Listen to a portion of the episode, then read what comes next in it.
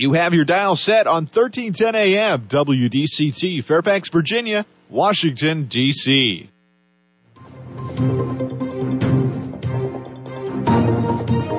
워싱턴과 미국 그리고 세계의 흐름을 짚어보는 라디오 워싱턴의 시사 토크쇼 워싱턴 전망대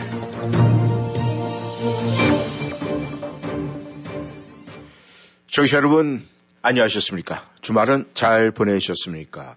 오늘 한국은 어버이날이죠.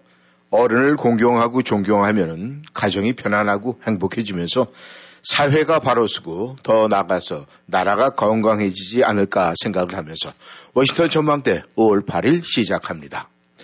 윤석열 대통령이 취임 1주년을 맞았습니다. 새 정부 출범 1년 어떤 변화가 일어나고 있는지 점검해 보도록 하겠습니다. 아, 내년 미 대통령 선거 열기가 가열이 되고 있는 가운데 바이든 대통령의 인기는 시들한 것으로 평가가 되고 있습니다. 그리고 우크라이나에서는 크림반도 일대에 대한 우크라이나의 공격이 전개되면서 마침내 대반격이 시작되고 있는 것이 아닌가 하는 평가도 나오고 있습니다. 오늘 워싱턴 전망대 미국 대선 동향부터 어, 집중적으로 알아보도록 하겠습니다. 오늘도 김영일 해설위원 함께 하십니다. 안녕하셨습니까? 네, 안녕하십니까. 네, 주말 잘 보내셨습니까? 예. 예. 아, 드디어 이제 내년도 이 대선에 대해서 여러 가지 이야기가 지금 쏟아지고 있습니다. 과연 문제는 민주당, 공화당, 대선 주자 누가 돼서 누가 어떻게 대결이 될까 이것이 굉장히 궁금한데 말이죠. 어떻게 생각하십니까? 네, 일단 뭐 민주당 쪽은 당연직으로 해서 지금 현직 대통령이니까 예, 뭐 누가 설령 혹시 어, 도전을 한다 하더라도 지금 바이든 대통령이 건강이라든가 혹은 기타 어떤 의사결정 과정에서 어, 눈에 띄게 아주 현저하게 문제점이 드러나지 않는 한, 네. 어, 뭐 현직 대통령이 그러니까 그 당연히 이제 후보로 다시 이제 나서게 되겠죠. 네. 어, 단지 이제 민주당이 지금 안고 있는 고민은 바로 얼마 전에 그 조 바이든 대통령이 이제 재선 도전을 했는데 네. 저희가 이제 할 거다라고 딱 공식화했는데도 네. 이 인기 내지 지지율이 아주 부진한 것 같아요. 네. 예. 일단 민주당 쪽을 지지하는 거로 보이는 무당, 그러니까 뭐 공화당이냐 민주당이냐 속에서 자기는 아, 인디펜던트다 뭐 이런 식으로 했던 사람들 중에서 네. 그래도 또 그 중에서도 이제 상대적으로 민주당 쪽에 기울어진 사람들 성향을 그쪽으로 보이는 사람들이라든가 아니면 이제 민주당 이게 다 합해서 봤을 때 전체에서 한 36% 정도라니까 음. 바이든 지지율이 네. 대략 3분의 1뭐 겨우 넘는 셈이라고 할 수 있겠죠. 음.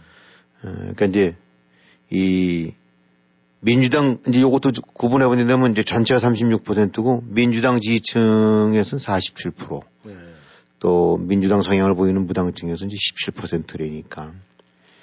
민주당 지지층이니까 자기 자판에서 한 47%밖에 안 되니까 아, 이 굉장히 낮다고 봐야 되겠죠. 음. 지금 뭐 빼도 박도 움직일 수 없는 후보인데도 불구하고 음. 당내 지지율이 아주 부진한 편이다. 네. 오히려 이 바이든이 아닌 다른 사람이 나서야 된다는 사람들이 민주당 지지 내에서 네. 아니 전체적으로 58%라니까 음. 어, 바이든은 아니다. 바이든이다는 36%고 바이든은 아니다가 58%니까 이게 사실 큰 부담이 될 수 있겠죠. 음. 심지어는 이제 민주당 지지층 중에서도 거의 절반이니까 47% 정도 그다음에 무당층 네. 어, 이 중에서 77%로 바이든이 아니다라고 음. 어, 했더니까 지금 지지율이 한 36%. 네. 저 바이든의 대통령 업무 수행 지지가 이것도 역시 아주 최저 바닥 수준과 다름없다라는 예, 트럼프 그 전에 인기가 없었을 때랑 네. 비슷한 상태인 것 같아요. 그래서 현재로 봐갖고는 물론 어, 바이든이 도전을 받을 일은 없다고 보지만은 네. 바이든 자체의 이 지지율이 워낙 낮기 때문에 음. 아, 특별한 일은 없으리라고 보지만 어쨌든 또 이게 아주 100% 아, 결정된 거라는 아, 이런 식으로 하기에는 약간 여지가 좀 남아 있죠. 현실적으로 네. 뭐 쉽진 않으라고 보지만은 후보를 바꾼다는 게. 네. 네.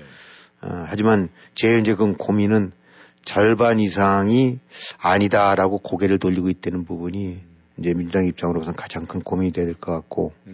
공화당은 아, 당연히 이제 지금 뭐 이렇게 치고받고 해서 저 이제 새 후보가 아, 나올 거로 이제 결정이 되긴 하겠지만 과거에 2016년도에 보였었던 이제 그런 어, 이 박빙의 승부라든가 이런 것이 아니라 네. 지금 어차피 하여튼 트럼프 전 대통령 같은 경우가 어, 가장 확고한 기반을 굳히고 있는 것 같아요. 네. 일단 공화당 지지층 내부에서는 보게 된다면 만 절반 51% 정도가 트럼프 대통령이 나서야 된다 후보로 네. 이러니까 민주당 쪽보다도 훨씬 지지율이 당연히 높다고 봐야 되겠죠. 음. 여기서 지금 이제 그 다코스라고 불리는 디센티스 주지사 같은 경우는 한, 이제 한 36%니까 한 3분의 1 정도가 이제 지지하는, 그러니까 51대 35니까, 어, 이 편차가 크다고 봐야 되겠죠. 네. 그 다음에 뭐, 이 마이크 펜스 전 부통령이라든가 니케 헤일리 이런 사람들 같은 경우는 여전히 한 자릿수 뭐 6%대에서 머물러 있으니까 이 참, 이 그런 측면에서 많이 부진하다고 봐야 되겠죠. 네. 그래서 이제 보통 후보 경선이 재밌으려면 뭐 32대 28, 뭐 20, 뭐 이런 식으로 해서 음. 몇 명이 그냥 각축전을 벌여야, 아, 이 뭐 박빙 승부가 좀 돼야 네. 에, 재미가 더해지는데 지금으로 봐서는 어, 트럼프가 이제 많이 밀릴 듯 여러 가지 뭐 얼마나 문제가 많습니까? 음. 걸려 있는 것들이. 그럼에도 불구하고 어, 트럼프가 역시 탄탄한 당내 지지율은 갖고 있기 때문에 네. 디샌티스 정도 아니면 이걸 뒤집기가 어려운데 음. 디샌티스 같은 경우는 너무 그다음에 이제 저울질하고 이렇게 재고 그러면서 이제 동력이 좀 약화됐다. 네. 그렇게 얘기는 해요. 음.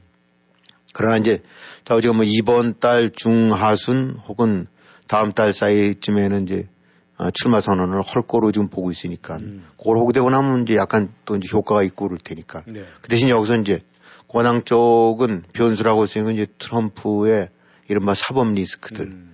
이 연걸리도 걸려 있는 여러 가지 지금 재판이라든가 그 관련 이제 혐의들, 아, 이런 것들이 만약에 아, 이 실질적으로 사법적으로는 어, 굉장히 부담을 주는 식의 것들이 나타난다 그러면은 음. 사람들이 좀 생각이 좀 달라질 수도 있겠죠. 네. 아, 지금 뭐 의사당 건도 그렇고 또저 뭐 선거인단 것도 그렇고 하지만 제일 이제 중요한 건 조지아 쪽. 네.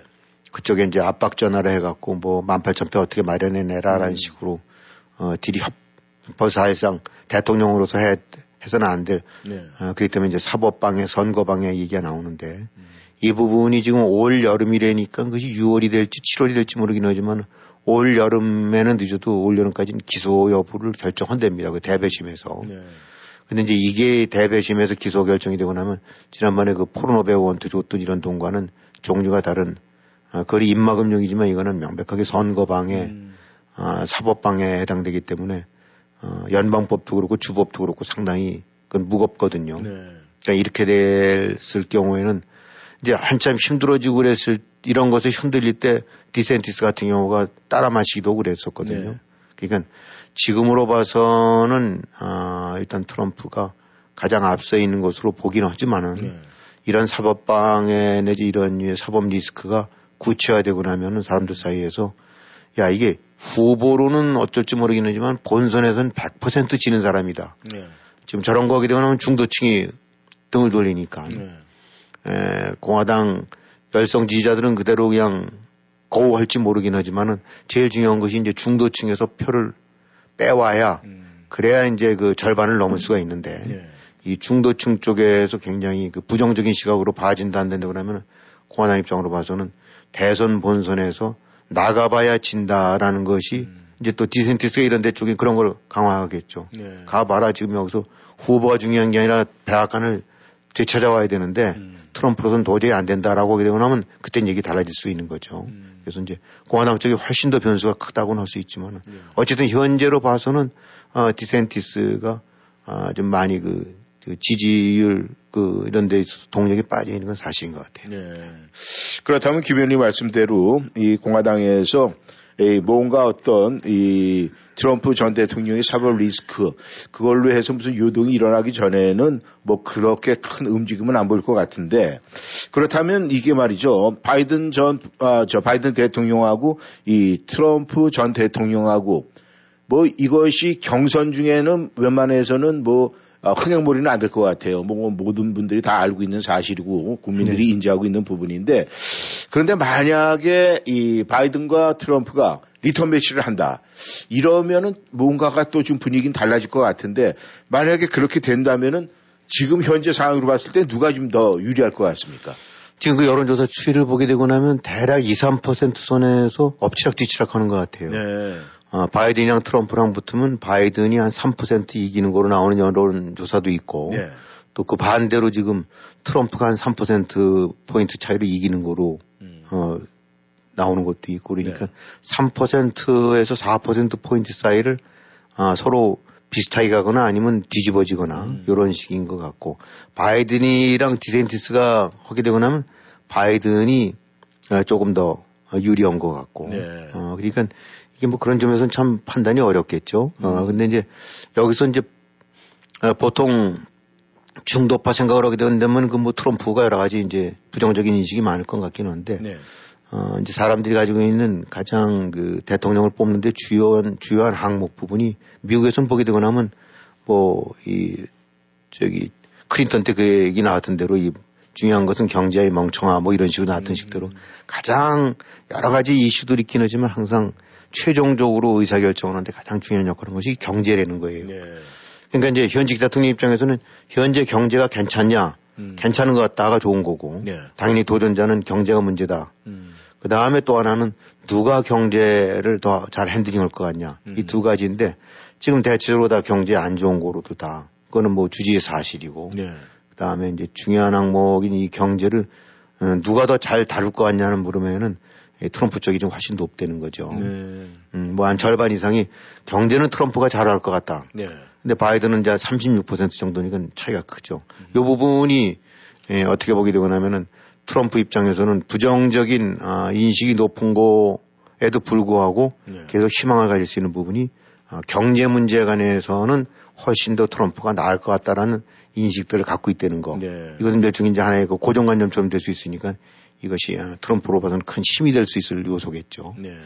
그 다음에 이제 아무래도 나이 문제. 아, 지금, 지금 바이든 대통령이 그 이제 만약 연임했을 경우 86세로 된다는데 네.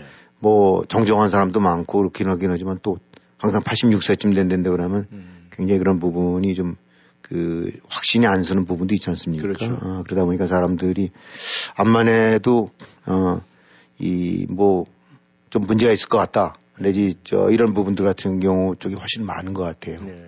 뭐 건강도 판단도 의사 판단도 음. 아무 문제 없을 것 같다라고 보는 사람들은 한 3분의 1 정도밖에 안 되는 것 네. 같고. 근데 여기서 이제 아 만약에 아 저기 그 트럼프가 당선된 다시 당선된다 그러면 2025년도에 이제 트럼프는 78세가 된다는데 네. 물론 역시 그 역시 나이가 고령이긴 하지만 그래도 이제 이 바이든에 비해서는 그 훨씬 더 뭐 좀 의사 판단이라든가 의사 결정 능력이라든가 이런 부분에서 어, 육체적으로도 그렇고 좀 더 건강한 거로 보는 것 같아요. 네. 그러니까 이제 트럼프 입장으로 봐서는 사법 리스크라는 큰 짐은 안고 있지만은 어, 이슈, 그 다음에 탄탄한 좀 지지층, 네. 그 다음에 경제 문제 관해서의 어떤 우호적인 평가, 음. 그 다음에 이제 바이든의 제일 취약점이라고 할 수 있는 겨, 건강, 네. 이 점에 관해서 상대적으로 어, 이런 부분이 나왔다고 보니까 지금 결국은 2, 3%, 2, 3%포인트 싸움으로 만약에 둘이 재대, 재대결하게 된다면은 음. 그런 식으로 가지 않을까라고들 전문가들은 보고 있는 것 같습니다. 네. 뭐 그런 농담도 어, 들리더라고요. 뭐 요즘에 80대가 팔팔하다 뭐 이런 얘기도 해가지고 뭐 서로들 80대 계신 분들은 위로를 하는 모양인데 아, 좀 더 두고 봐야 될 것 같습니다.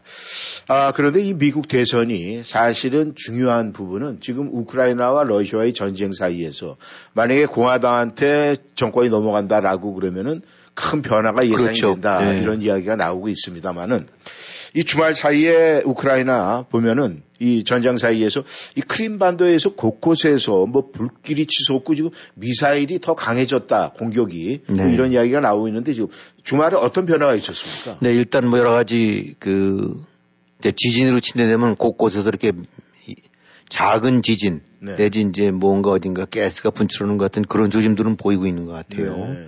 그래서 이제 크림반도 내 여러 군데 군사기지 러시아군의 물류 시설 이런데 이제 드론 공격들이 진행이 되고 있는 것 같은데 네. 아, 물론 러시아에서는 이제 다 파괴를 했다고 주장하지만 일단 드론이된 것이 뭐 이렇게 막 난 저 곳곳에서 이제 저 날아다니고 그런다는 얘기는 방공망이 뚫리고 있다는 얘기랑 똑같거든요. 네. 그러니까 이제 이미 그 전에도 크림반도 시설 군사 시설 공격 받은 적이 있고 네. 또 지금 뭐 누가 한 건지 모르긴 하지만 아 지난주에는 크렘린궁에서 뭐 드론이 네, 이제 그렇죠. 폭발음도 네. 저 파악이 됐었고 그것이 이제 일종의 그 저기 러시아가 뭔가를 건수를 만들어내기 위한 아, 이제 그런 조작이라는 얘기도 있긴 하지만 또 아닐 수도 있는 거니까. 네.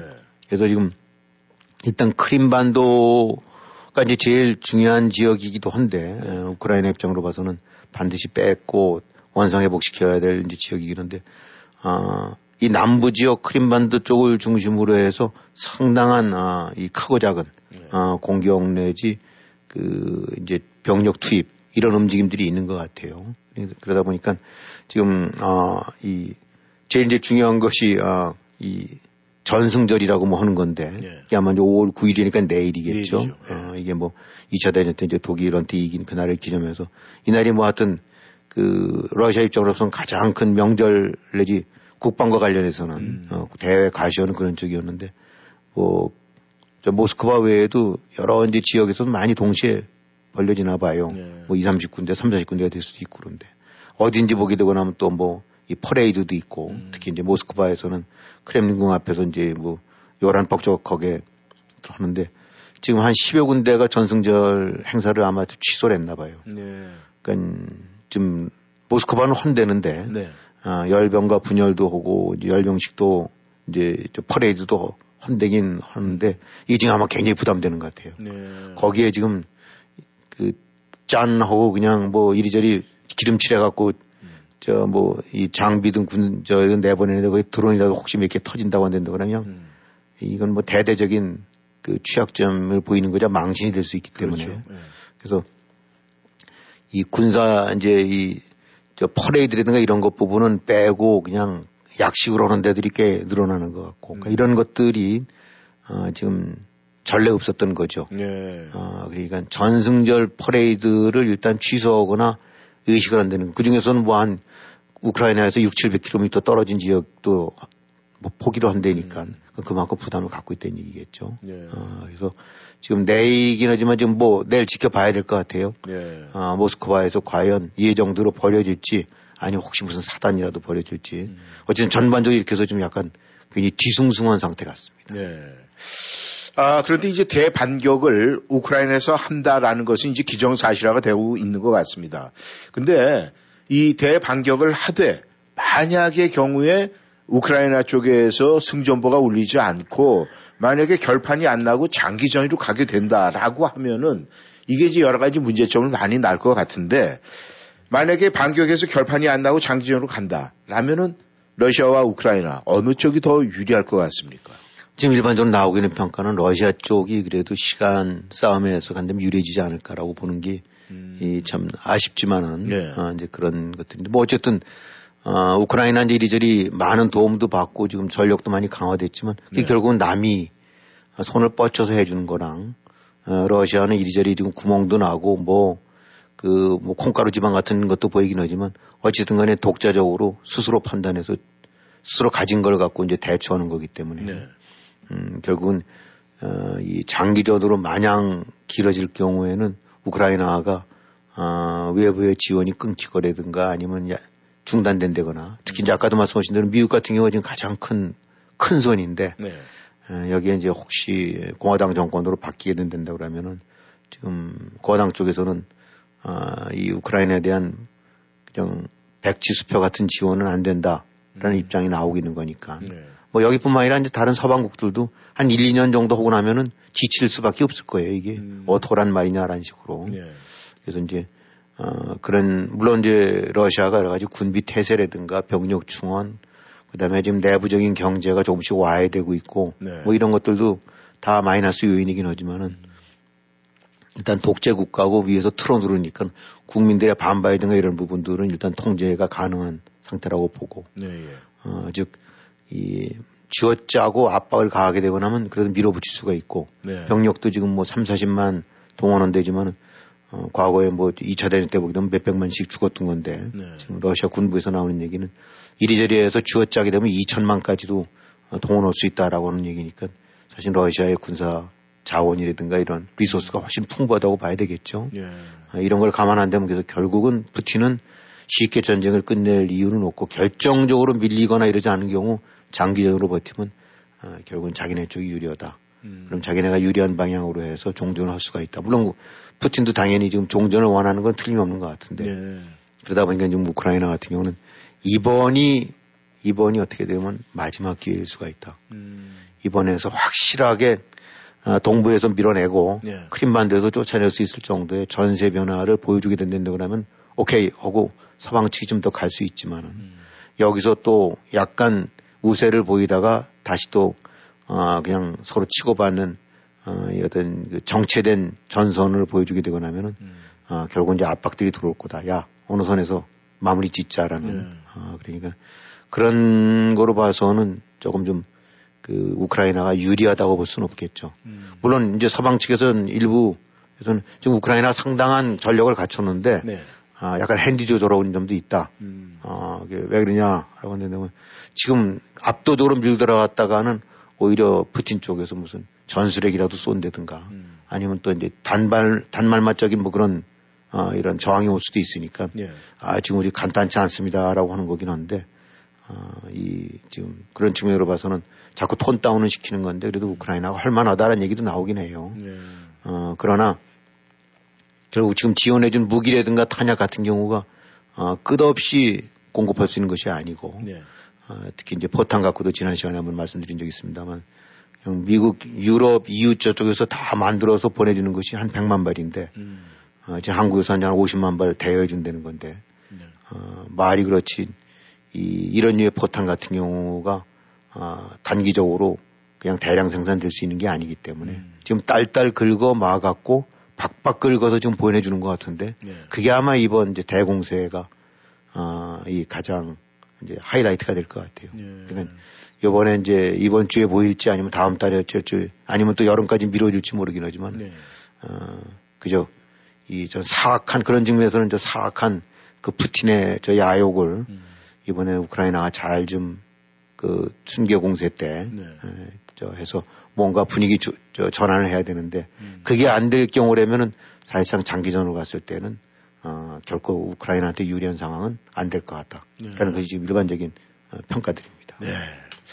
네, 청취자 여러분께서는 워싱턴 전망대에 함께하고 계십니다. 전하는 말씀 듣고 다시 돌아오겠습니다.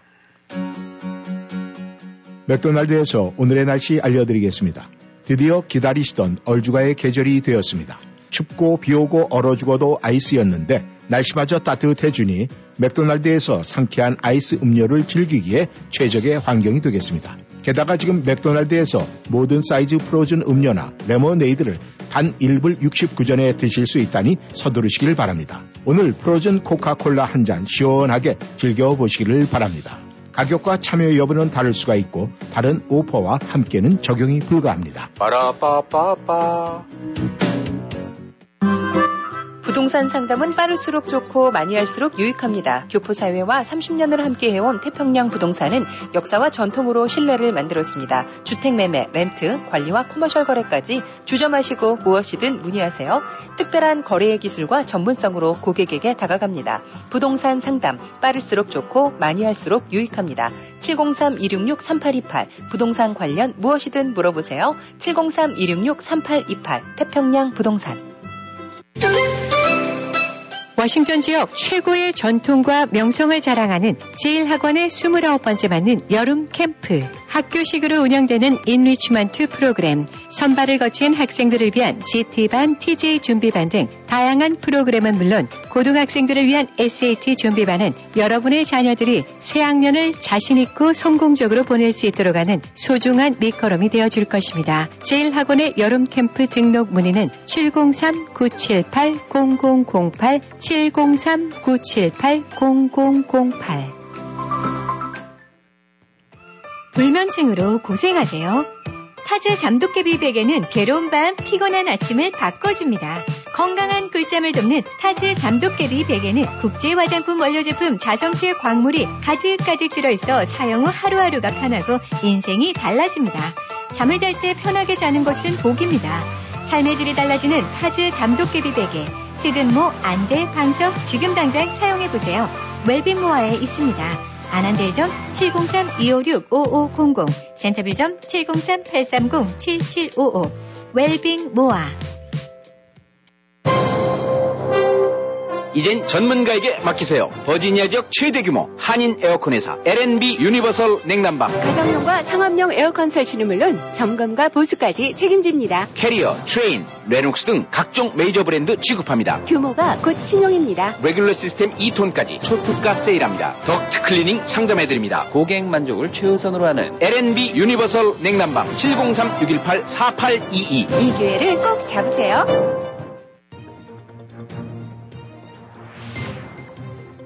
여러분은 지금 라디오 워싱턴 그리고 미주경제신문 대표인 김용일 해설위원과 라디오 워싱턴 콘텐츠 본부장 이구순이 진행하는 워싱턴 전망대를 함께하고 있습니다. 네, 전하는 말씀 듣고 다시 돌아왔습니다. 여러분께서는 어, 워싱턴 전망대 함께하고 계십니다. 오늘이 5월 8일 어버이날이죠. 지금 나라를 또 리더하는 대통령 역시 한 가정에서 태어났고 그 가정에서 부모님 밑에서 교육을 받고 지금 대통령이라는 자리에서 어, 나라를 다스리고 있지 않을까 생각을 합니다. 결국 이 가정에서 모든 것이 이루어지는데 윤석열 대통령 네, 취임 1년이 됐습니다. 그렇다면은 아마 1년 정도 되면은 이 잘할 때의 모든 환경과 이런 것이 어떤 지금 정치적인 지금 이 리더십에서 곳곳에서 묻어날 것 같은데 윤석열 대통령 취임 1년 이 여론의 평가는 어떻습니까, 김 의원님? 네, 뭐 여론이 전부는 아니죠. 아, 여론이 좋으면 또 그렇게 얘기는 안 하겠지만 또 네. 물론 여론조사라는 것이 전부는 아닙니다. 대통령의 어떤 어, 일을 제대로 하고 못하냐 이런 거를 여론만으로 볼 수는 없어요. 하지만 네. 또 어차피 여론이라는 걸 통해서 어, 당락이 결정되고 대권이 또 정해지는 게 또 그것도 무신 당연히 못하겠죠. 네. 또 어쨌든 간에 여론에서 나타난 그, 그 바로미터가 네. 또 분명히 그 지적할 대목들도 있는 거니까. 네. 그래서 지금 1년 현재 취임 1년 요, 요 시점에서 보게 되고 나면은 어, 지지율이 이제 33% 정도라니까 음. 어, 그 다음에 이제 대통령 직무 수행과 관련해서 잘 못하고 있다라는 부정 답변이 57%라니까 네. 어, 이게 한마디로 그냥 본인 저 대통령이라든가 정부 측에서는 안타깝긴 하겠지만 국민들이 내리고 있는 평가는 시원찮다라고 음. 얘기할 수밖에 없겠죠. 네. 이 숫자상으로 봐갖고는. 그다음에 이제 과거 뭐 역대 대통령들 이제 그것도 무슨 이렇게 저 체육관에서 뽑힌 사람들이 아니라 네. 소위 이제 직선제 이후로 네. 이렇게 된 사람들 보게 되고 나면은 어 1년 취임제 1년 시점에서 했었을 때 역대 대통령들 중에서 이제 가장 높았던 사람이 문재인 전 대통령. 음. 어, 이, 지금, 저기, 78, 78%였다니까, 지지율이. 네. 어, 굉장히 높았던 거죠. 네. 어, 그 다음이, 어, 김대중, 네. 어, 대통령이 60%. 네. 그 다음에 박근혜 대통령이 57. 네. 그 다음에 김영삼 55. 네. 노태우, 아, 아, 아, 저, 이명박 34. 네. 아, 그러니까 노태우 45, 네. 이명박 34, 네. 그 다음에 노무현 25. 네. 여기 지금 이제 윤석열 33. 네. 그러니까 노무현 전 대통령이 가장 1년 어, 그 평가 때 가장 이제 낮았고 네. 그 다음이 바로 지금 뭐 윤석열 대통령이라고 봐야 되겠고 네. 아니면 이제 이명박 대통령 이제 비슷한 수준이라고 봐야 되겠죠. 네. 이제 노태우 대- 전 대통령은 또 45%였으니까 굉장히 높았다고 볼 수 있는데 아, 뭐 이런 이제 숫자상으로 보게 되고 나면 뭐 그냥 불세출의 대단한 위인이 이제 문재인 전 대통령 같긴 하지만 어, 그와는 별개로 가장 태어나서는 안될 정권이 문재인 정권이었던 얘기도 있고 그러니까 예. 이 지지율이 전부는 아닙니다만은 음. 어쨌든 간에 아, 이, 이거는 굉장히 박한 평가 네. 아, 내지 시원찮은 평가를 받고 있다는 것만큼은 그건 주지의 사실인 것 같아요. 네. 근데 여기서 이제 제일 중요한 것이 이 숫자, 절대적인 숫자 뭐 33%냐, 34%냐, 음. 아, 이런 것도 뭐 언급이 될 수 있긴 하겠지만 일종의 이제 질적 측면으로 봐갖고는 어, 지금 나타나고 있는 그 여론조사 때 보게 되고 나면 무당층이 네. 소위 의 어느 쪽도 아니다. 음. 어느 쪽에 대한 것도 아니다라는 그런 무당층들이 증가한다는 거. 네. 어, 그러니까 이거는 대통령뿐만 아니라 이제 이 정당 쪽과 같이 다 포함된 얘기입니다만 네. 대략 한 25에서 28% 정도가 음. 아니 난 무당층 나 어느 지지하는 정당 없다. 네. 라고 나온다는 것이 굉장히 중요한 대목이죠. 네. 어, 여기서는 즉 그 얘기는 뭐냐면 어머 어느 정파든 간에 한 33 내지 34에서 40 정도 음. 혹은 조금 더 많을 땐 41, 2 정도쯤에 에, 좌파 자기 열성 지지 세력을 갖고 있는 건 사실이에요. 네. 그렇게 해서 이제 한 41, 2, 41 여기 되면 83, 4 정도가 양분되고 네. 그다음에 한 10에서 15% 정도 많아요. 그 정도의 이제 그 여기도 아니고 저기도 아닌 무당층들이 있게 마련인데 네. 지금 나타나고 있는 무당층은 에, 거의 일반적인 견, 저 현상 때보다도 두 배 이상이 된다. 음. 아, 이 얘기는 그, 이, 굉장히 이제 이 자체가 현재 윤석열 대통령도 그렇고 여당도 그렇고 야당도 그렇고 네. 어, 다 외면당하고 있다. 음. 아, 이제 다 거부되고 있다는 거로 봐야 되죠. 열성 지지층들 빼놓고 28%가 거의 3분의 1 정도 가까운 사람들이 에이, 아, 저쪽도 아니고 이쪽도 아니고 다 이- 아닌 것 같아. 네. 라는 이런, 이런 것들이 굉장히 높다는 것이, 어, 결국은 이 중도층이 다 외면하고 등을 돌리고 있다. 네. 이렇게 봐야 되겠죠. 네. 그건 윤 대통령에 대해서 마찬가지고. 그 다음에 이제 또 다음 총선과 관련해서 나타나는 견해들을 보게 되고 나면은, 어, 지금 뭐 예를 들어 미- 민주당 네. 그 지지하는 사람들이 3분의 1밖에 안 되는데 네. 또이 여당도 지지하는 사람들이 3분의 1밖에 안 되는데 그럼 말을 뒤집으면 3분의 1밖에 안 되고 나면 이쪽은 한 50%쯤 지지를 바- 받을 수 있는 거거든요. 네. 아, 저쪽이 형편없으니까. 음. 그 반대의 경우도 마찬가지고. 네. 근데 민주당이 지금 뭐 이재명서부터 시작해서 뭐 송영길 그냥 뭐 저런 그야말로 형편없는 모습 인물들이 형편없는 모습을 보이고 있는데도 어, 다음 총선 때는 절반 가까이가 아, 이 지금 이 저 여당에 힘을 실어주기보다는 이 정부 견제하는 쪽으로 저 표를 찍겠다. 네. 라고 하는 거라는 얘기는 저 그냥 아사리 사태를 아수라 사태를 보이고 있는 저 민주당이 저 모습인데도 야당이 저 모습인데도 불구하고 네. 어, 이쪽에 대한 손을 안 들어준다는 거. 네. 정부 견제론이 오히려 훨씬 더 높다는 거. 네. 49%라고. 이 정부 현 정부를 밀어줘야 된다는 것이 37%. 음. 그러니까 37대 49식으로 현 정부 지원 쪽에 NT가 훨씬 더 많다는 거. 네.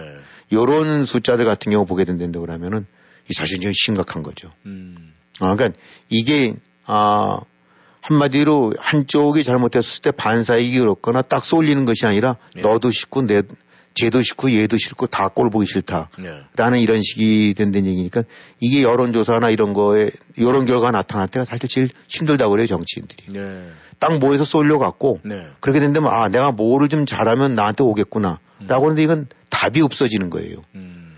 아, 지금 우리가 형편없이 하는 거니까 저쪽 야당 쪽으로 지지가 쏠린다라고 되면 아, 우리가 이렇게 이렇게 하게 되면은 뭔가 해법이 되겠구나. 음. 라고 하는데 야당도 싫다라고 그러고. 네. 그 자기들도 사실 속으로 좋아하는 거죠. 네. 지금 이재명 마, 마르고 닳도록 가기를 원할 수도 있거든요. 네. 겉으로 내려오라고 그러긴 하지만 여당 측에서는 이재명이 앉아서 계속 저렇게 두드려 맞고 그 형편없는 모습을 야당의 모습을 보여주는 것이 자기네들이 유리할 수가 있어요. 네.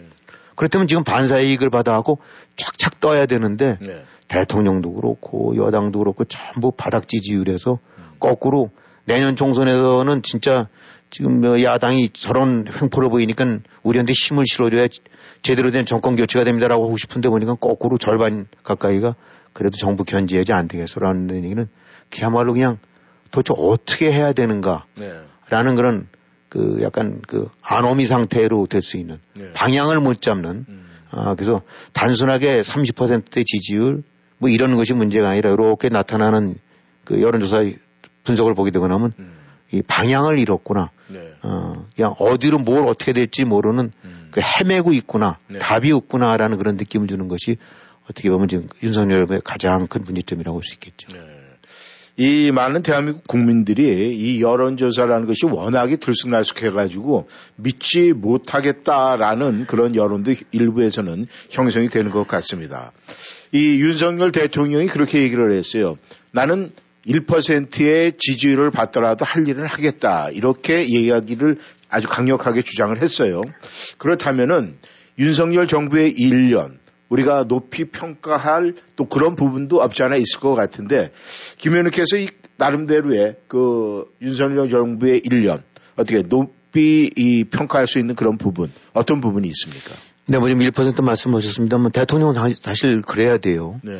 어, 국가를 위해서라고 판단이 되는 문제라면 그 설령 자판회에서 이런 것들을 지지라든가 이런 거 의식 않고도 국가를 위해서 결정을 내려야 되는 것이 맞고 네. 그렇게 됐을 때 사실 국민들이 그 뒷받침을 해주거든요. 네.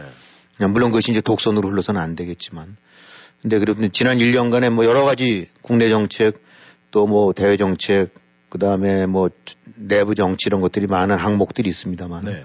그래도 이제 누가 뭐래도 지금 높은 평가를 해줄 부분이 있다면 안보 문제와 관련 혹은 어, 외교 안보 네. 어, 이런 쪽에 관해서는 어, 제대로 좀 방향을 잡아오고 있고 잡아가고 있는 게 아니냐 아, 이렇게들 봐야 되겠죠.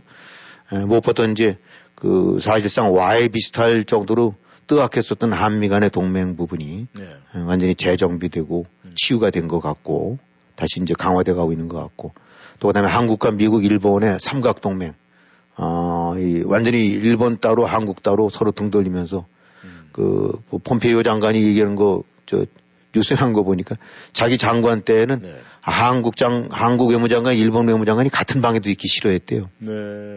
아주 완전히 서로 왼수부듯 했는데 음. 지금 뭐 훈련도 같이 오고 뭐 핵 문제도 같이 논의를 하는 것 같고 네. 어 이거는 문재인 정권이 그 완전 말아먹었던 네. 완전히 나라를 그냥 그, 그 사지로 몰아넣었던 그런 어 그런 외교 방향을 완전히 뒤집어 갖고 네. 제대로 방향을 잡아가고 있는 게 아니냐. 음. 예, 당연히 한미일 동맹이 어, 탄탄하게 구축이 돼서 네. 어, 서로 공동 보조를 취해야 된다는 이 부분도 잘 복원이 된 것 같고 네.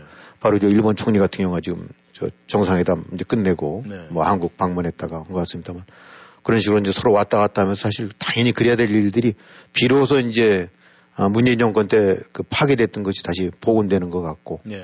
그 다음에 이 대만 문제를 포함해서 대중 관계 간에서도 어, 목소리를 내고 있는 것 같고 새 정부에서 네. 그 당연히 내야 될 목소리 여러 가지 부담 물론 안고 있죠. 음. 아, 하지만 국가라는 것이 내야 될 목소리가 있고 어, 지켜야 될 노선이 있는데 네. 대한민국에서 지켜야 될 노선과 목소리를 제대로 내가고 있는 것 같고 음. 그다음에 러시아 쪽에 대해서도 뭐 우크라이나와 관련돼서 분명히 이제 문재인 정권과는 달리 좀 더 그 이 서방 동맹과 공동 보조를 취해 나가는 음. 당연히 그런 어저 스탠스를 잡아가는 것 같은데 그것도 달저 당연히 그렇게 해야 될 것 같고 네. 그다음에 아 뭐 꼭 중국을 포위하는데 협력하려는 것이 아니라 우리가 더불어 누구랑 가야 되냐는 것은 이미 답은 나와 있기 때문에 네. 쿠어드라든가 오커스라든가 해서 인도 태평양 지역 쪽에서 한국이 이제 역할을 키우고 음. 같이 가담해서 어, 보다 탄탄한 얼라이언스를 구축해 가는 거 이것도 역시 문재인 정권 때는 완전히 찬밥이었다가 네. 그런 쪽으로 어, 방향을 거꾸로 나가고 있죠. 이런 음. 것들을 보게 된다면 지금 지난 1년간 한국이 취해 나가고 있는 이런 일련의 외교 안보 정책 네. 어, 노선 변화는 어, 당연히 이제 한국이 해야 될 그 이런 리더국으로서의 역할도 확대해 가는 것 같고 네. 어, 특히 무엇보다도 지금 이 좁게는 동북아하고 어, 넓게는 전 세계적으로 걸쳐서 이제 펼쳐지고 있는 이런 신냉전 네네. 네. 이렇게 뭔가의 국제 질서가 새로 개편되는 과정 속에서 문재인 정권 때와는 달리 주도적으로 능동적으로 대한민국의 역할을 키워나가는 쪽으로 방향을 잡아간다는 거. 음. 이거는 주저할 뭐더 고론할 필요 없이 윤석열 정부의 가장 큰 업적이고 가장 큰 평가라고 해야 될 것 같습니다. 네. 그러니까 어, 이 제일 중요한 거는 물론 국익이라는 것이 여러 가지를 포괄 하고 있습니다만 그래도 사람도 그렇듯이 국가도 어떤 지켜야 될 원칙이라든가 추구하는 가치, 방향성 같은 것이 확실히 해야 되거든요. 네. 어, 여기서 이것저것 다 고려를 해야 되는 건 틀림없지만, 어, 그게 이제 이번에 뭐 윤 대통령이 이제 국빈방문 같은 경우 미국 그렇게 얘기를 합니다만, 네. 지금 이런 걸 두고 또뭐 이제 그쪽 패거리 쪽에서는 아, 뭐 무슨 쓸데없는 저거를 일으킨다. 중국 눈치, 중국을 부담스럽게 한다라고 하는데 음. 사실 문재인 정권 같은 경우 5년 내내 얼마나 머리를 조아리고 아부를 하고 굴종을 했습니까? 네. 어, 가서 뭐 고봉이니 어쩌니 하고 변방 얘기하고 음. 대통령에서 입에서 꺼낼 말, 꺼내서는 안될 그런 형편없는 말도 하고 그 다음에 뭐 밥이 전부는 아닙니다만은 그래도 가갖고 무슨 그 이른바 나왔던 혼밥. 예. 중국 찾아갖고 그냥 내리다지로 혼자 밥 먹는 그런 수모를 당했는데 음. 밥이 전부는 아니지만 이번에 국빈 방문이랑 비교를 한번 해보게 된다는데 그러면 이게 뭐 윤석열이 이뻐서 문재인이 미워서가라는 그런 개념이 아니라 네. 어, 대한민국이 힘이 돼야 되겠고 필요하니까 음. 도움이 필요하니까 국빈 방문 격을 해주는 거고 네. 어, 그런 거예요. 어디 저 윤 대통령이 있으면서 뭐 어디 혼자 밥 먹은 적 없잖아요. 음.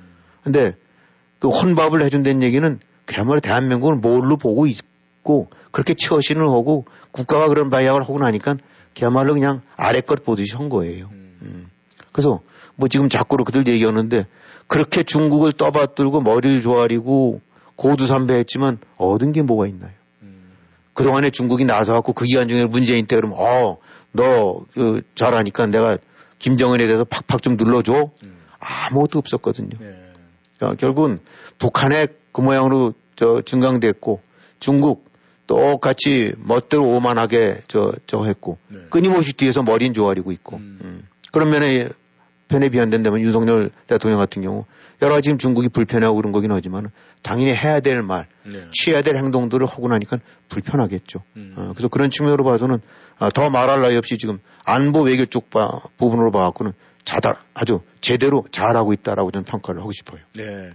김 의원님께서 그렇게 말씀을 하실 때 그렇다면 이 대통령의 그 여론조사가 좀 올라가야 되는데 지금 그렇지 못하고 정치의 내지는 뭐 바닥을 헤매고 있는 이유는 어쩌면은 이, 이 정부와 행정부와 입법부 그러니까 정당하고의 조율이 잘 이루어져야 되고 또 이 여당 국민의힘에서 이 support를 잘 해야 되는 것 같은데 이제 그런 부분이 잘 안 되는 것 같습니다만은 그렇다면은 지금 집권 정부 윤 대통령에 대해서 지금 김 의원께서 말씀을 해주셨고 그렇다면은 여당 국민의힘 1년 지난 1년 동안을 우리가 냉정하게 평가를 해본다면 어떻게 평가를 하시겠습니까? 네, 이 뭐 사실은 저기 대통령과 여- 지금 여당은 결국은 한 몸이죠. 네. 어 이제 에, 그런 의미로 평가해갖고 국민들이 표를 줬었을 텐데 네. 어, 대통령은 변론으로 치더라도 집권 여당으로서 1년을 보게 된다면 그야말로 이건 F 학점도 아까울 정도가 아닌가. 네. 어, 좀 형편없는 그냥 정치꾼들 행태만 보여준 게 아닌가. 네.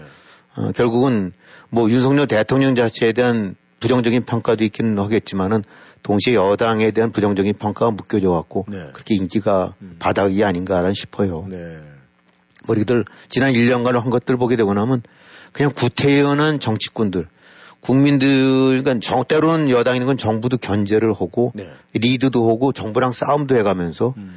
어, 뭔가 이 큰 아젠다를 제시하고 거기서 리드를 해가고 해야 되는데 그냥 보게 되고 나면 어, 뭐 전당대회나 이런 것 때 나왔던 시들이 윤핵관 소위 또그 고물고물해서 몇 명이 어떤 식의 인연 때문에 되는지 모르지만 사적 인연인지 뭔지 뭔지 모르긴 하지만 바람간 그, 그, 저 뒷전에 있다가 무슨 실세로 등장했다는 윤핵관들이 설치고 어, 끊임없이 그 안에서 내분으로 권력 다툼 오고 어, 이제 새로운 뭐 윤비어청가 불러가고 어, 그러면서 어, 저, 당 대표 밀어내고 또 새로운 당 대표 선거하는 과정에서 보게 된다면 전혀 아, 뭔가 이 비전을 느끼거나 변화를 줄 수 있는 그런 것들이 못했었다. 그러니까 정치를 친댄다거나 하면 끊임없이 뺄셈 정치만을 1년간 해온 것 같다. 음.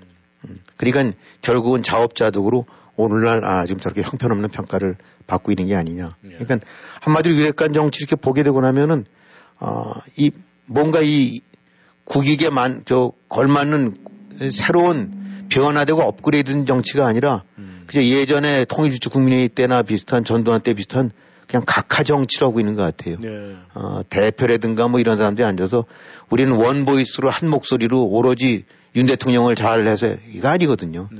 이때 나오는 얘기는 우리는 우리야말로 진짜 내부적으로 어, 시어머니가 돼갖고 대통령한테 쓴 말 다 하고 정부한테 해가고 때로는 야당 끌어안고 해서 국민 전체를 바라보면서 가겠다 해야 되는데 예서 하는 어, 이 각하 정치 네. 꾼들로 다시 돌아간 것 같아요. 음. 그런 측면으로 봐서는 뭐 더 말할 나위 없이 형편없는 평가를 줄 수밖에 없는 것이 여당들이 아니었나라고 생각을 합니다.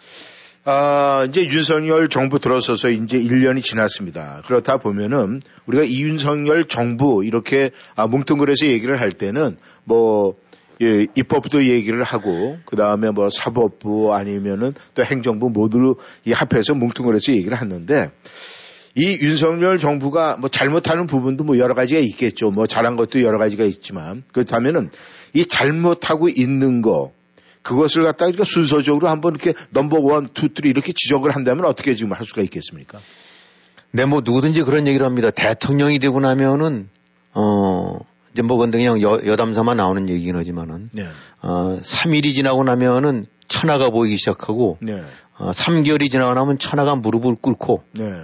그 다음에는 어 이제 그 이후부터는 무릎 무릎이고 뭐고 없고 음. 그죠 내가 천하고 음. 뭐 이렇게 애들 한다는데 모든 대통령들이 그런 식의 거를 밟아간다고 그러네요. 네. 근데 그렇게도 볼 수 있는 것이 뭐 어제까지는 어떨지 몰라도 음. 대통령 딱 되고 나면은 나라 전체가 머리를 조아리고 무릎을 꿇고 예서하고 음. 지당하신 말씀이 나 나오는데 음. 거기에 그 변하지 않을 수 없는 초심을 지켜간다는 것이 어떻게 보면 더 어려울 수는 있어요. 네.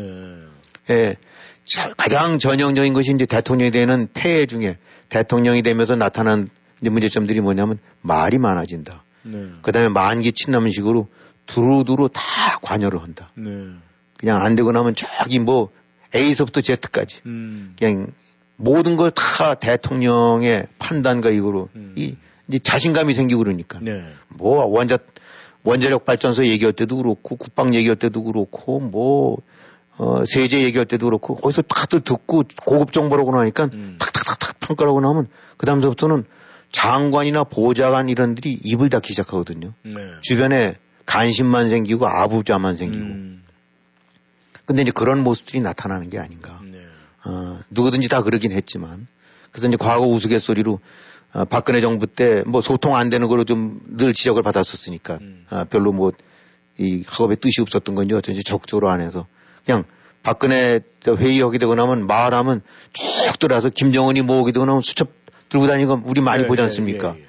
그뭐 그냥 전부 하나같이들 받아서 적는 거. 네. 그래서 이제 적자 생존이라는 말이 나왔던 건데 지금은 어뭐 그것도 좀 너무 약간 과장 있는 얘기인지 모르긴 하겠습니다만 어, 대통령을 두고 59분이라니까. 예? 아, 59분. 그 59분이요? 예, 60분 회의하면서 59분은 대통령이 얘기, 아. 얘기해서 59이라니까. 예. 그러면서 이제 적자 생존에 비오는 말로 듣자 생존. 음. 어, 들어야 생존한다 라는 네. 말이 나오는 거니까 이게 물론 전체는 아니긴 하겠지만 네. 분명하게 지금 윤석열 정치의 한 단면을 보여주는 것이 아니냐. 근데 이거는 굉장히 안 좋은 조짐이다. 네. 아, 물론 대통령이 똑똑할 수도 있고 많이 알 수도 있고 그러긴 하지만 나라라든가 정치는 그렇게 되는 것이 아닌데 음. 그죠. 모든 대통령이 혹은 권력자가 걸어갔던 그런 잘못된 어, 그 좋지 않은 모습이 그대로 되풀이돼 가고 있는 게 아니냐.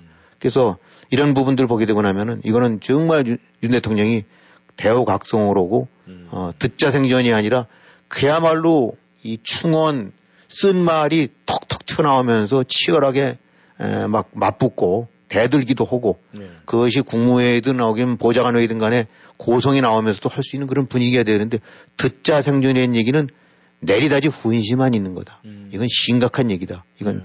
이건 바로 이것이 바로 지금 윤 정부의 가장 큰 폐해이자 약점이 아닌가. 네. 그다음에 많이 지적했던 대로 인력이나 이런 부분에서 너무 제한된 음. 어떤 연구인지 모르긴 하지만 흔히 말해서 지금 자꾸 검찰 출신들, 네. 아, 검사를 똑똑한 사람들은 맞긴 하지만 또 그 부분이 전부는 아니니까. 그 다음에 여기에 이제 부인 요소, 뭐 이렇게 보게 되고 나면 무슨 뭐 대학원 동기가 뭐, 어, 뭐 의전실에 뭐 앉았다 이런 식의 이런 얘기 자체 나온다는 거 음. 자체가 그건 근본적으로 는 대통령의 잘못이거든요. 음. 어, 그야말로 그냥 그 오얏 나무 밑에서 저 고쳤으면 안 되는데 진짜 억울하게 짜기 하면 하버드에 하버드의 출신이라 하더라도 따지고 봤더니 야 와이프랑 무슨 관계했던데 일단 그거는 일단은 좀 피하도록 하자 라고 해야 되는 건데 그 반대 이용가 된다는데 그러면 예. 이런 거 하나가 크게 마이너스 요인이 된다. 음. 어, 미국 대통령 영부인들 같은 경우 다들 50% 넘는 지지율을 늘 안고 인기가 있었었는데 아, 힐러리는 24%였대요 막, 막판에. 음. 원래 힐러리가 얼마나 똑똑한 사람으로 된 거 아닙니까? 예. 선거 때 바이원 개던 캠페인을 벌였거든요. 야, 클린턴 찍으면은 힐러리까지 하나 얹어와. 음. 진짜 똑똑한 사람 둘을 얻는 거야. 예.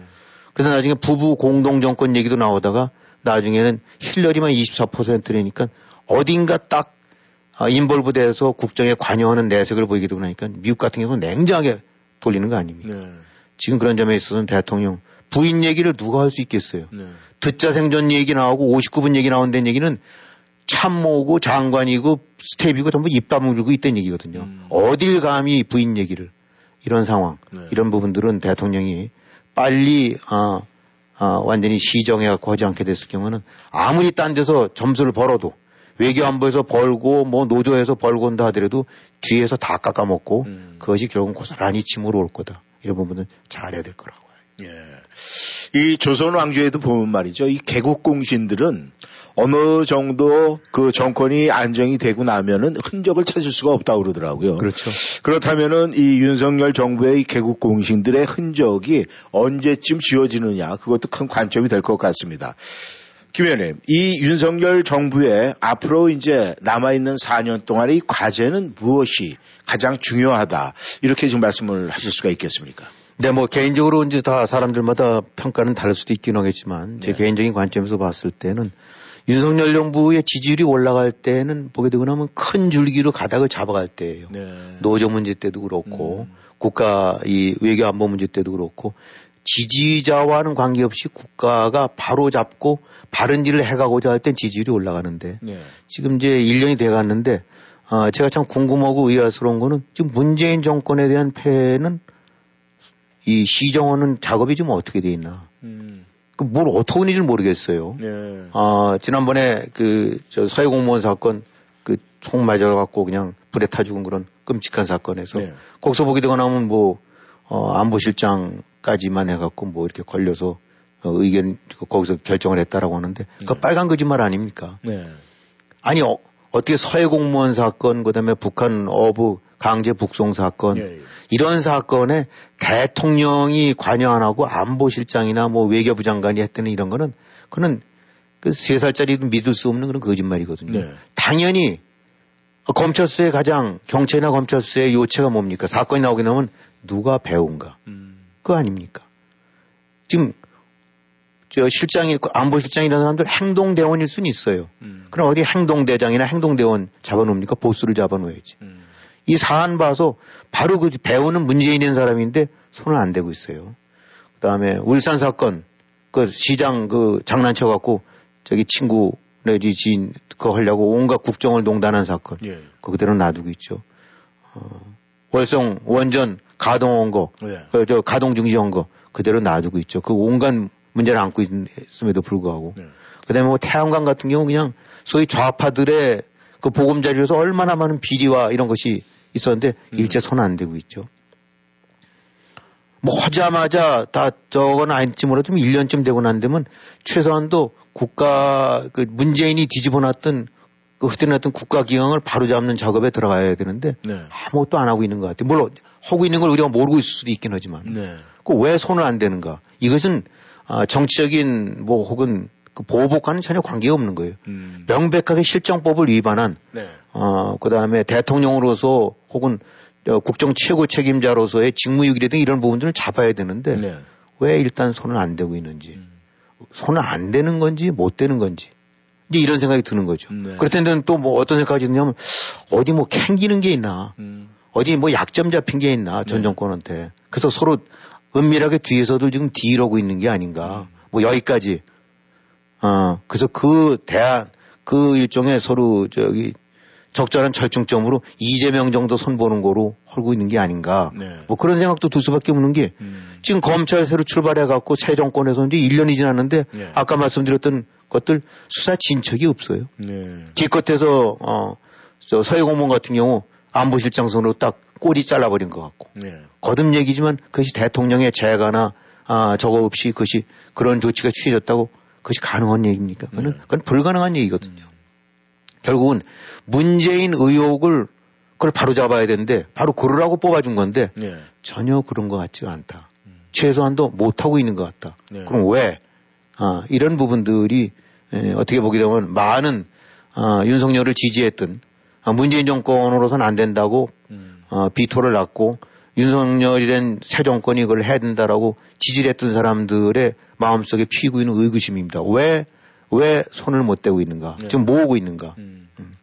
지금 저러다가 아까도 뭐 49%가 이제 그 국가 이 저 견제 쪽 정부 견제 쪽으로 네. 다음 총선에서 선되는데 이런 간단다 한다면 어 잘해서가 아니라 NT 쪽으로 해서 결국은 또어이 집권 여당이 과반수에 못 미치는 이렇게 된다고 하면 식물 대통령의 식물 정부. 그러니까 지금 뭐 식물 대통령 식물 정부 다 좋은데 뭐 그럴 수도 있는 건데 네. 결국은 이 문재인의 이런 그 북한과 관련된 네. 이런 이- 이런 이런 대역 비리제가 대역 비리가 그대로 덮일 수가 있다. 네. 어. 다음에 좌파 정부 들어선된다고 하면 이게 뭐 지금도 못 파헤치고 있는데 네. 아, 좀 어떤 식으로 될지 어떤 식으로 덮어지고 은폐될지도 모르는 거 아닙니까? 지금 아시다시피 무슨 서해공무원 이런 사건 같은 경우는 한 명이 관련된 것 같긴 하지만 그 박근혜를 저거 했던 세월호와는 질적으로 비교가 안 되는 거예요. 네. 아, 그거는, 아, 그거는 뭐 구집이 억지로 얼근된 데 그러면 정부로서 제대로 대응 조치를 못 했다는 건데 네. 이 서해 공무원 사건, 울산 저, 저 시장 선거 이런 네. 거 같은 거 같은 거는 구조적으로 법을 농단하고 국정을 오로지 해서 사사롭게 했던 그야말로 대역죄들이에요. 네. 왜 이런 것들이 단죄되고 있지 않은가. 음. 어. 그런 측면에서는 거듭 얘기지만 이재명은 그냥 경제 잡범이에요. 네. 그건 뭐 이렇게 해서 지방 권력이 이렇게 해서 이권이랑 해갖고 돈 해먹은 그러니까 사안이 대역죄랑 경제 잡범이랑은 그 종류가 다른 거다. 이재명의 전부가 아니다. 그냥 잡범은 잡범대로 처리해야 되는데 예. 근데 지금 이- 저러다 보니까 천연덕스럽게 무슨 책방을 여느니 뭐니 하고 앉아 있는데 그 뒤에서 보는 거니까 니들이 나를 어떡하겠냐라는 그런 메시지 같아요. 네. 그게 바로 문재인 정, 아니죠. 이 윤석열 정부의 지금 가장 큰 과제이자 실책인 것 같아요. 네, 그렇다면은 윤석열 정부의 이 여론 상승이 되려면은 지난 정부의 비리, 잘못된 부분을 정확히 짚어서 해결을 해야 된다. 이렇게 결론을 내야 될 것 같습니다. 네, 청취자 여러분 함께 해주셔서 감사하고요. 김일 수고하셨습니다. 네, 네, 저희는 다음 시간에 다시 만나겠습니다. 감사합니다. 안녕히 계십시오.